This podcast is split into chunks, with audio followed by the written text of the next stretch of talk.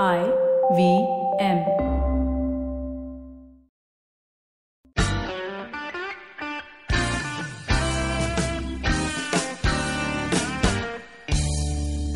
Filter coffee is a fascinating beverage.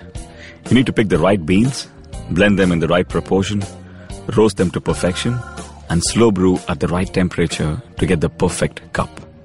Which is exactly like great conversations as well. You need to track down the most interesting minds, get them into their zone, and settle down for an unhurried, unscripted chat. And coffee for me is always best enjoyed with friends.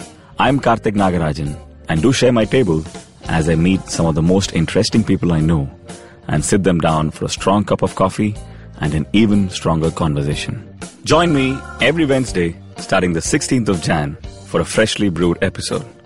This is not frappe. This is The Filter Coffee Podcast.